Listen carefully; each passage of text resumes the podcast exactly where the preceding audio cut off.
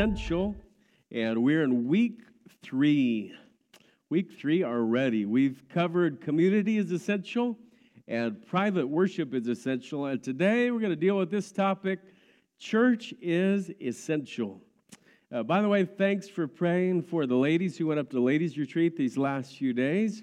And we're glad to have them all back safely and rejoicing in the time they had there. I heard it was great, and they just had a phenomenal uh, fellowship together. Uh, guys, don't forget the Wild Game Feed is this Saturday at 5, and I hope you'll be there. Uh, bring a friend with you, some meat, a side, or a dessert to share with everybody else. Uh, we do have a couple grills available, and if you would like to man the grill, uh, or if we just leave it for whoever needs it, uh, if you have any questions about the wild game feed, you can see me or Mr. Tyler Smith right down here. He's kind of heading things up on the spiritual side. I'm heading things up on the let's eat meat side. Okay, so I may not be quite as much the spiritual leader on this one. Uh, just kind of got distracted by the meat. I don't know what happened, but yeah, but we're looking forward to a great time together at this men's ministry event. And also, let me mention for everybody that two weeks from today is our Serve Mission Sunday.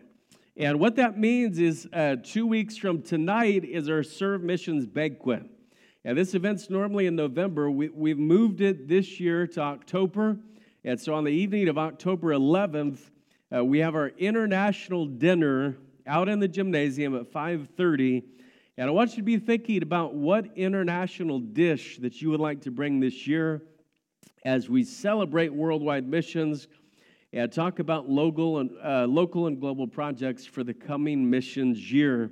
And we're going to have plenty of room to distance and for everybody to come. And so uh, I hope that you will be there. If you've never been before, this is an extraordinary event. We always enjoy it every year. And so that's coming up two weeks from today. All right, we're headed to Ephesians chapter 4 this morning. Ephesians chapter 4. And as I said, the topic today is church is essential. And this particular topic uh, relates to every year, not just 2020. But I think we've all heard about some things that are and are not essential uh, during these last six months or so. And there are a lot of folks who have realized how essential church is in their lives through this period of time. Uh, some, maybe for the first time ever. And there are also people who have lost their relationship with God's family and replaced it with things that cannot bring similar long term fulfillment to their lives. In the short term, it may feel like you really don't need church, uh, but things that are short term are exactly that short term. And in the end, we find that the church, founded by Jesus and founded upon Jesus, is God's only vehicle to complete his purposes on earth during the age of grace in which we live. And we all desperately need what the Lord's church brings to the table, uh, whether that's in fellowship settings like uh, small groups or support groups, or that's in corporate worship uh, together with the family of God. And so let's hear what the Word of God has to say on this topic today Ephesians chapter 4, and we're going to begin there at verse number 11. And he gave some apostles, and some prophets, and some evangelists, and some pastors and teachers for the perfecting of the saints, for the work of the ministry, for the edifying of the body of Christ, till we all come in the unity of the faith and of the knowledge of the Son of God unto a perfect man unto the measure of the stature of the fullness of Christ, that we henceforth be no more children, tossed to and fro, and carried about with every wind of doctrine by the sleight of men and cunning craftiness, whereby they lie in wait to deceive. But speaking the truth in love may grow up into him in all things, which is the head, even Christ, from whom the whole body fitly joined together and compacted by that which every joint supplieth, according to the effectual working and the measure of every part, maketh increase of the body unto the edifying of itself in love. And, and so this is a beautiful passage that tells us exactly what God wants for his church. And so we're going to break down a, a, good portion of the passage today, and then we'll travel to a couple other places in God's word as well. You know, Jesus talked often, uh, he said, uh, He that has ears to hear, let him hear. You remember this? It, it's just, he kept saying it over and over again. He that has ears to hear, let him hear. He that has ears to hear, uh, let him hear. But you know, Jesus eventually let his disciples in uh, on a secret. Uh, that it wasn't enough to hear, that you actually had to do. And he said that happy is he that doeth that thing in which he believeth. And, uh, you know, we have to actually do the Word of God. And, uh, and these purposes God has given us in this passage uh, are things that, that we know, but a lot of times we lose sight of them and we don't end up following through like we should. And I believe there are things uh, within the local church that we have to constantly keep bringing to the forefront right? Uh, there are constantly things that at your house you have to keep remembering to do because if you don't put it on the calendar and if you don't schedule it, and if you don't talk about it, it doesn't get done, right? Uh, when's the last time you were down in your crawl space just for fun, right? Or just checking that thing out, or checking out uh, your for, your furnace filters just because you felt like doing that. You know, uh, you have to remember to do things and maintain uh, what's going on in the Christian walk and in the church family. And so today we're going to talk about the church being essential because the church is God's vehicle for his purposes in this age. And uh, so we start in your notes by saying this God's vehicle for the work of ministry. God's vehicle for the work of ministry. Yeah, the notes are in your bulletin, they're also on the YouVersion app uh, if you'd like to go there this morning. I want you to look back to verse number seven. And uh, let's see uh, as the ministry gifts are revealed. Verse 7 But unto every one of us is given grace according to the measure of the gift of Christ. So every believer is given a spiritual gift. Uh, through his death, burial, and resurrection, Jesus not only secured salvation, he also gave gifts. Now, individual spiritual gifts uh, always edify the body of Christ, but in this passage we see that he also gave gifts to each local church, which we read about in verse number 11. Uh, some churches were given apostles uh, during this age, during the New Testament development. Some were given prophets, some evangelists, some pastors, some teachers. Uh, if you would ever like to do a Bible study on spiritual gifts, you should start with two primary passages. Uh, first, study Romans 12, and then study 1 Corinthians 12. And you can do a Bible study just on your own on those passages. And here's some of the things you'll discover about the spiritual gifts. And if you've never noted these before, you might want to write them down somewhere. Uh, they are not self chosen okay? They're always spirit chosen. You don't get to say, you know what? I'd really like to have the gift of this, or I'd really like to have that gift. Uh, no, the Spirit always chooses the gifts, they're not self chosen. Now, another thing that you'll find out in those passages is that every believer has at least one spiritual gift. Every believer does. Okay? And, and nobody has all the spiritual gifts. And that's why a body of believers is so important. That's why a church is so important, because there's nobody within the local church that has all the spiritual gifts. And we need the whole body to be able to support and edify each other and to reach out into our community. Uh, because we all connect with different parts of the body and with different gifts uh, within the kingdom of God. And the spiritual gifts are diverse. They, that's the third thing. They just are across the board diverse. Uh, there are gifts that the Spirit gives that agree with your physical DNA and your spiritual DNA and your experience and everything that God knows is happening in your life at the moment you trust Jesus as your Savior. Uh, the fourth thing you'll note, though, is that the gifts are always used for two things to reach the world for Christ and to build up the church. Okay, they always are used for that.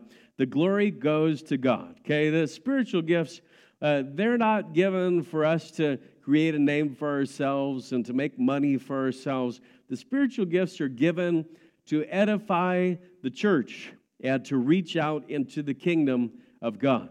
And, through these grace gifts of the Holy Spirit, the body of Christ lives out what Jesus started. Uh, Jesus is the one who started the church. And without the church, there is no setting for the spiritual gifts to be used. Okay, think about this. Uh, without the church, there's no place for the spiritual gifts to be used. There is no pathway to serving God in this age. Now, those are some big statements. Uh, and I, I want to go back and make sure you caught it, okay? Uh, I'm going to say it again. and uh, let's think about this spiritually and think about it biblically. Without the church, there is no setting on this earth for the spiritual gifts to be used. There's no pathway to serving God in this age uh, because the work of the ministry happens through the church and only the church. Now, this isn't my opinion, uh, this is New Testament theology. Uh, consider this about the New Testament, okay? The, the first four books of the New Testament give the history of the life of Jesus his death, burial, and resurrection, his founding of the church. Uh, the fifth book of the New Testament is a history uh, of the churches that were founded and expanded after the resurrection of Jesus. Uh, so that's the book of Acts. The next nine books were written to believers who were part of local assemblies or churches across a large region of the known first century world. Uh, after that, you got four books written to pastors, followed by eight books written by pastors. And then you have a finishing book addressing seven churches in Asia.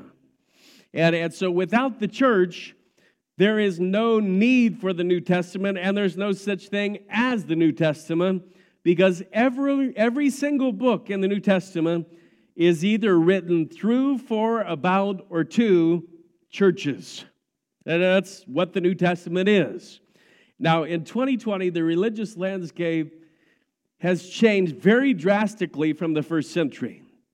Uh, in the New Testament era, it would have been unheard of to proclaim that you were a believer in Jesus but had no interest in his church. Right? In the first century is unheard of. Everything that took place was associated with either the founding or the expansion of churches.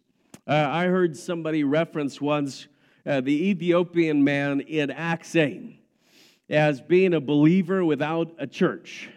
But you know, Acts 8 is only the record of his conversion and his baptism uh, by a member of the Jerusalem church. We don't know the rest of his story. Uh, there are some African churches that believe that the Ethiopian eunuch was not only the first African convert to Christianity, but also the first African church planter. And I guess we'll find out the rest of his story in heaven. Uh, but he was not a believer without a body, okay? So, so New Testament ministry always flowed through local churches. Now, in modern times, there are all sorts uh, of parachurch groups, nonprofit charities, NGOs, and, and some of them that do amazing things. Certainly, there are some that are are worthy of our attention, even our investment. And, and some are in, a, in agreement with the church's mandate. There are also, though, many, many thousands of NGOs uh, working in places all over the world. I saw an estimate that says there are over 100,000 NGOs or non government organ- organizations working just in South Africa.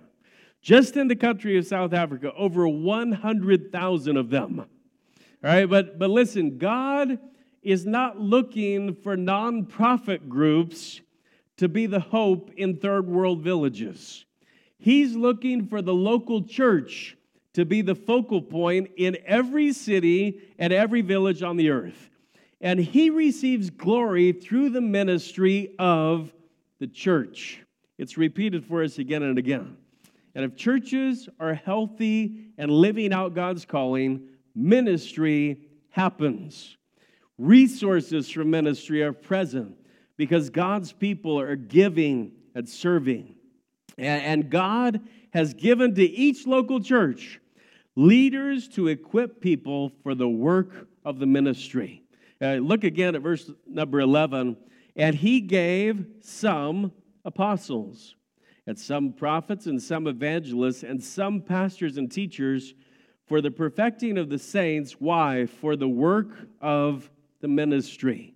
Okay, so the work of the ministry uh, is clearly a part of what God has given to the local church, making it essential. Uh, the church is God's vehicle for ministry. Let's talk about another part of this, though God's vehicle for Christian growth. Okay, this is the second part God's vehicle for Christian growth. The local church is not only God's vehicle for ministry, but it also provides the path to discipleship. And uh, look again at verse number 12. We just saw it, but I want you to see it again. For the perfecting of the saints, for the work of the ministry, for the edifying of the body of Christ. Okay, so God gives leaders to the church to help mature the saints, to equip them for the work of ministry, to build up the body of Christ.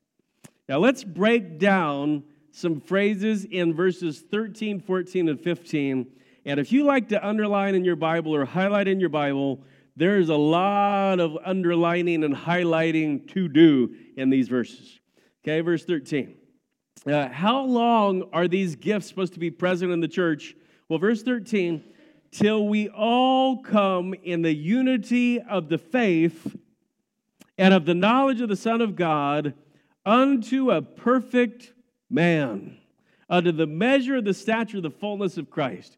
Uh, it's not saying that we're all going to be sinlessly perfect, but it says, you know what? God's given these gifts to the church so that we can keep working at this until we're all mature in the faith, until we all become what Christ has made us to be, and we are complete in Him.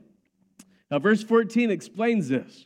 Okay, I'm not just trying to give you definitions here. I'm going to go off of the definition of verse 14 that we henceforth be no more children.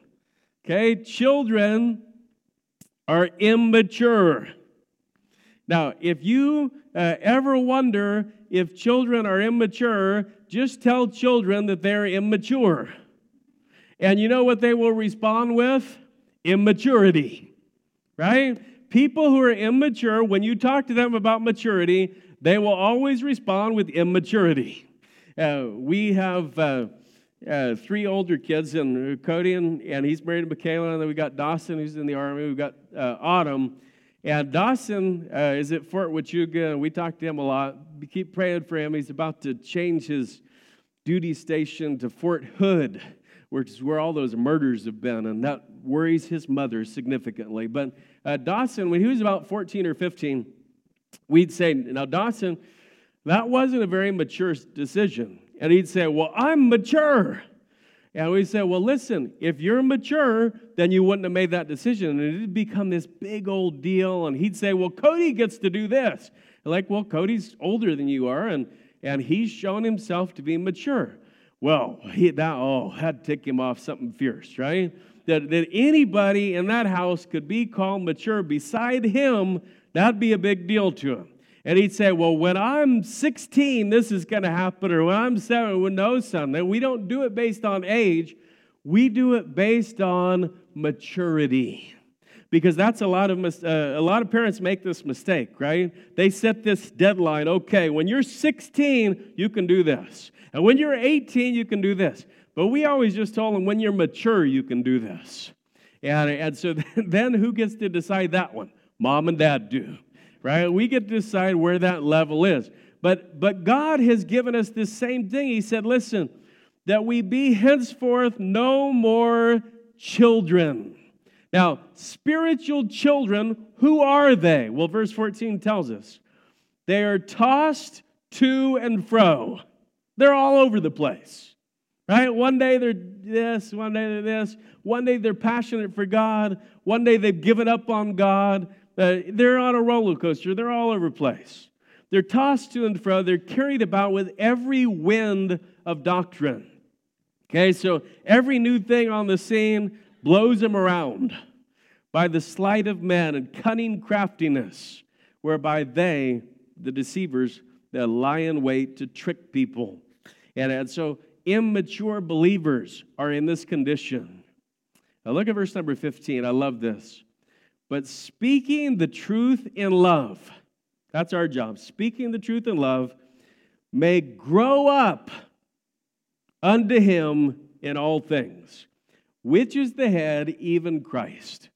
The body of believers that God has given us is always supposed to be growing up toward Jesus. We're supposed to be growing up toward Jesus. It's a high goal. But the church is the body of Christ, and the head of the church is Christ. And he has provided only one institution, one institution to facilitate the development of believers. And you guessed it, it is the church, okay? The United Way doesn't lead believers to become like Jesus. Uh, the Peace Corps doesn't lead believers to become like Jesus. Fox News doesn't lead believers to become like Jesus. McDonald's doesn't lead believers to become like Jesus. Rush Limbaugh doesn't lead believers to become like Jesus. Google doesn't lead believers to become like Jesus. Starbucks doesn't lead believers to become like Jesus. Time magazine doesn't lead believers to become like Jesus. There's no government in the world that leads believers to become like Jesus. Public education doesn't lead believers to become like Jesus. Only the church leads believers to become like Jesus. And discipleship is an essential purpose of an essential church because faith comes by hearing, and hearing by the Word of God. And if you aren't hearing God's Word on a consistent basis, you are not growing as a believer. That's a biblical fact. Uh, we saw in verse 14 that powerful phrase that we henceforth be no more children. God wants his people to grow up. He doesn't want us to be easy prey for deceivers. Uh, he doesn't want us to place our lives on the foundation of sinking sand. Remember, Jesus said, He that hears my words but never does them is like a man who builds his house on the sand. Right? That's where most believers are. They hear the word of God and they hear the word of God, but they never do the word of God. And then they wonder why their house goes splat every time there's a storm. And he doesn't God doesn't want us to change what we believe based on who we're with and based on the circumstances of life. See, spiritual maturity is essential. I need it. You need it. How does it happen? Through the church. Uh, I talked right before the offering and said, you know, we'd like to meet today with, uh, with uh, singles and people who are married that don't have kids yet, and talking about uh, doing this study group together. And, and maybe there's somebody in here who has a heart uh, for people who are single or married with no kids who'd like to be a part of kind of moderating, leading that group. Uh, we, we want to meet today right after the service. Well, why do we do groups like this? Well, why is it so important to have this? Uh, because we all are still growing. We're all developing. We've got to be in the Word together. You know, we talked last Sunday uh, about private worship, personal connection with God's Word, with God in prayer. And that is a huge part of maturity, okay? You cannot grow in Christ without private worship, without family worship. Those are essential to your Christian walk. But, but church is just as essential. Uh, when people attempt to grow in Christ outside of the body of Christ, it doesn't work. It might sound good, but it's hollow, it's a facade. Uh, you'll hear people say, well, we just worship God at home, or we just worship God in nature, or we just study by ourselves. And yet, God indicates to us that we will never find ourselves maturing as believers outside of the body of Christ. So you'll pardon me if I'm skeptical of the growing in Christ outside of the body theory. Okay, I'll take God's word over yours or anyone else's on the topic. And God's word tells us two important truths branches don't grow apart from the vine, and body parts don't grow apart from the body. Period. Doesn't work that way. Uh, it's morbid to think about it, but if we chop your finger off and leave it over by the window and come and check on it next week, how many think it's going to be doing great? Yeah, I think it's not going to be doing great. Body parts need the body to grow. There's never been a body part that grows without the body. It doesn't happen. And so the church is God's vehicle uh, for Christian growth, for maturity, for discipleship. But it's also God's vehicle for a fellowship. I want you to check out verse number 16 because this verse profoundly explains the fellowship of the local church. Look at it says, From whom the whole body fitly joined together. That is a phrase that defines biblical fellowship. Fitly joined together and compacted by that which every joint supplieth, according to the effectual working and the measure of every part. Okay, so you see this these big words, right? Fitly joined together. Uh, every part, every joint, making increase of the body unto the edifying of itself in love. This is fellowship. And uh, if you look over with me to Hebrews chapter 10, Hebrews chapter 10, uh, let's further this discussion a little more uh, from this powerful passage in Hebrews chapter 10. And I want you to notice in Hebrews 10, the word, there's a word provoke. Now, when you think of provoke, uh, you're usually thinking about a negative. Okay, you're thinking about uh, being tricked into doing something, being pushed into doing something, right? Uh, you, you've heard somebody, maybe you've heard an adult say this well, he made me angry. It's his fault, right? He provoked me. And uh, we, we've always uh, tried to teach our kids, I know you try to teach your kids, that you have a choice, right? Even if somebody provokes you, you have a choice what you're going to do. Well, she made me angry. Well, she said this provoke. It's usually a negative. But in this passage, the only place in the New Testament, provoke is a positive. So Hebrews 10, verse 23. Let us hold fast the profession of our faith without wavering for he is faithful that promised. And let us consider one another to provoke unto love and to good works. Right? Fellowship pushes people around you toward love and good works instead of toward anger and uh, all these things that are negative in your life.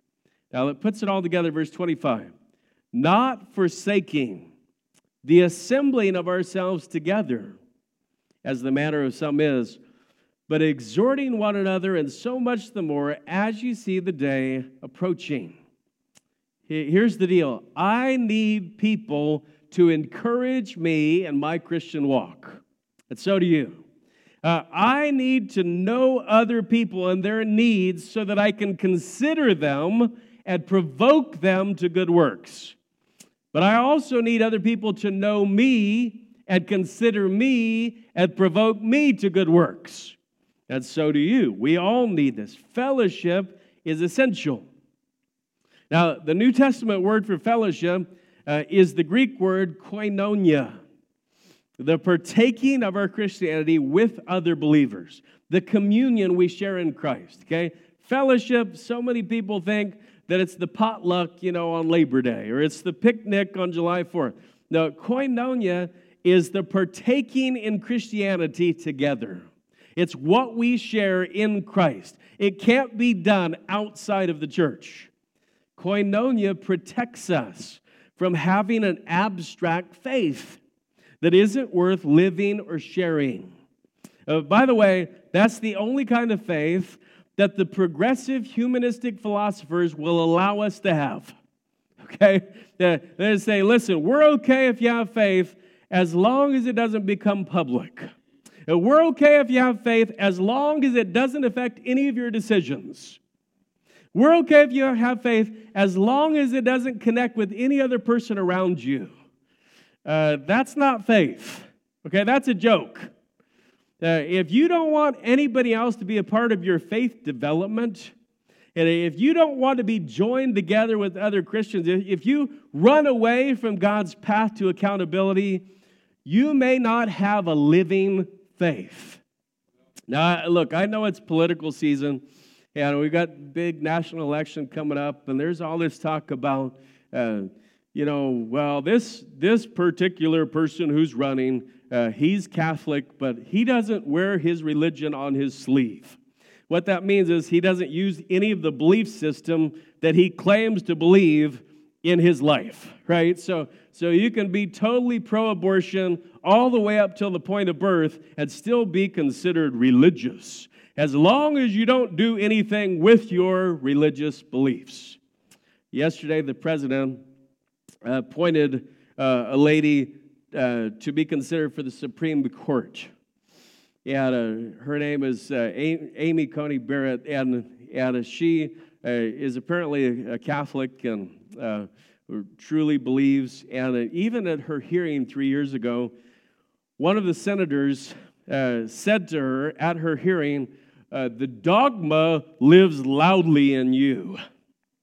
You know, that's what it's supposed to do.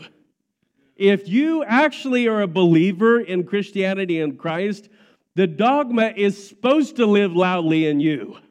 Because the Bible says in Colossians 1 Christ in you, the hope of glory. But if Christ in you is totally meaningless to all the people around you, we would have to doubt whether or not Christ is really in you. Because Christ in you is life changing. Christ in you is the salt of the earth and the light of the world. And yet, uh, we hear all the time, well, I don't mind if you're a Christian just as long as nobody else knows about it. Yeah, that kind of defeats the purpose. Right? As long as none of your decisions are founded upon this. That would be tragic if, if you based your decisions on this. No, actually, that would be exactly what Jesus intended. He didn't give us this lifestyle of being a believer in Jesus uh, to be a, something that pushes away from our life. It's supposed to be embraced by every segment of our life.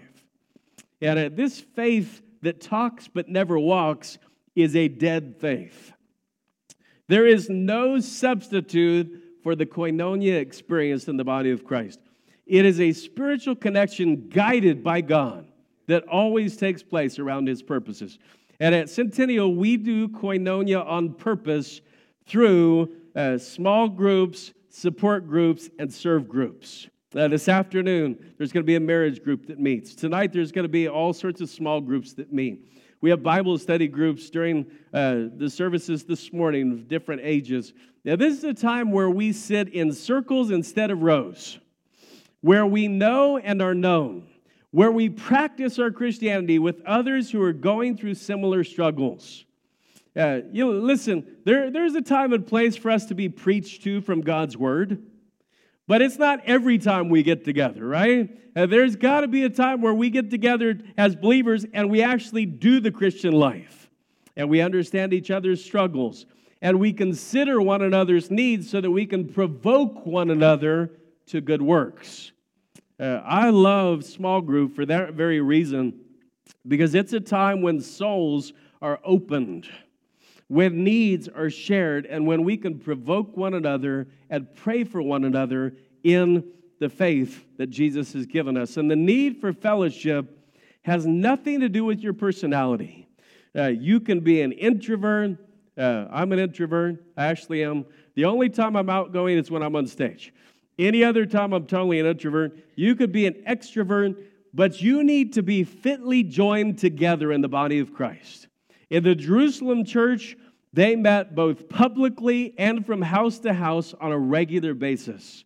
They studied together, broke bread together, prayed together, shared their needs, and had their needs met, worshiped together, spread the gospel together.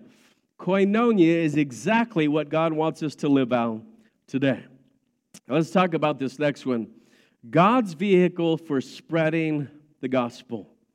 Okay, the church, God's vehicle for spreading the gospel. God entrusted the most important thing in the history of mankind, the gospel, to the church. Jesus promised that the Spirit would empower believers to go into all the world with the gospel. God committed the record of the gospel, the Holy Scriptures, to the caretaking of the church. And there is absolutely nothing about the spread of the gospel that God designed or expressed outside of the church. In fact, the church is God's only method for reaching the world. His choice, not ours. That's His choice. And, and the Great Commission makes the church essential for delivering the gospel to every nation and people. Jesus said that this gospel of the kingdom shall be preached in all the world for a witness unto all nations, and then the end shall come. Revelation reveals that through the work of the gospel committed to the church, all nations, kindreds, people, and tongues will stand before the throne of God, worshiping the Lamb. Before Jesus left 11 bewildered disciples standing on the Mount of Olives at his ascension, he promised them that they would receive power after that the Holy Ghost had come upon them, and they would be witnesses unto him, uh, both in Jerusalem and Judea and all Samaria to the uttermost part of the earth. And, and these disciples, the disciples of each generation, are called, trained, and empowered as witnesses for Christ. And where does all this happen? In the church. God's promise that every tribe hears the gospel only happens through the church. Now, here's what's striking about this we get to be a part. We get to be a part of what God has designed as the only vehicle to share his hope with the world. What an incredible privilege that is. What an awesome responsibility that is.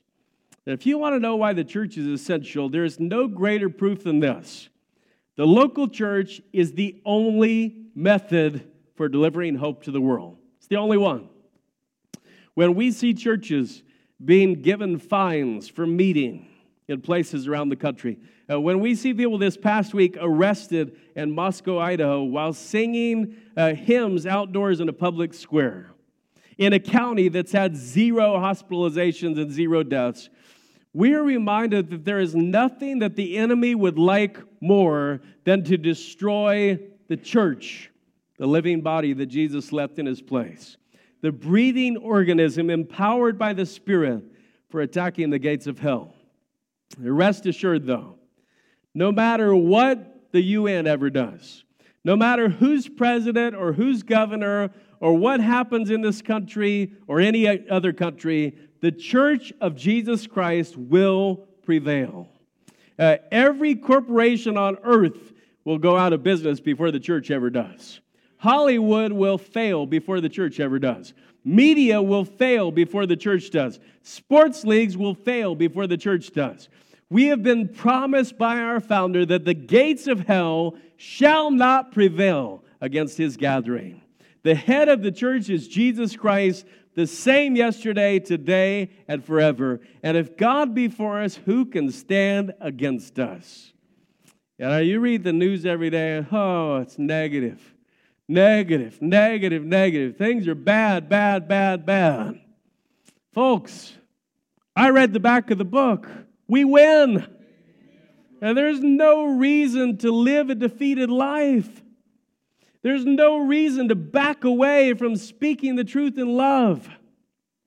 There's no reason to abandon our fellowship with this body of believers. There's no reason to lose our focus on eternity because our God is greater than any force, any circumstance, any virus, any enemy. There's none like him. I want to turn together to Ephesians again, this time to chapter 3, where we'll close out this morning.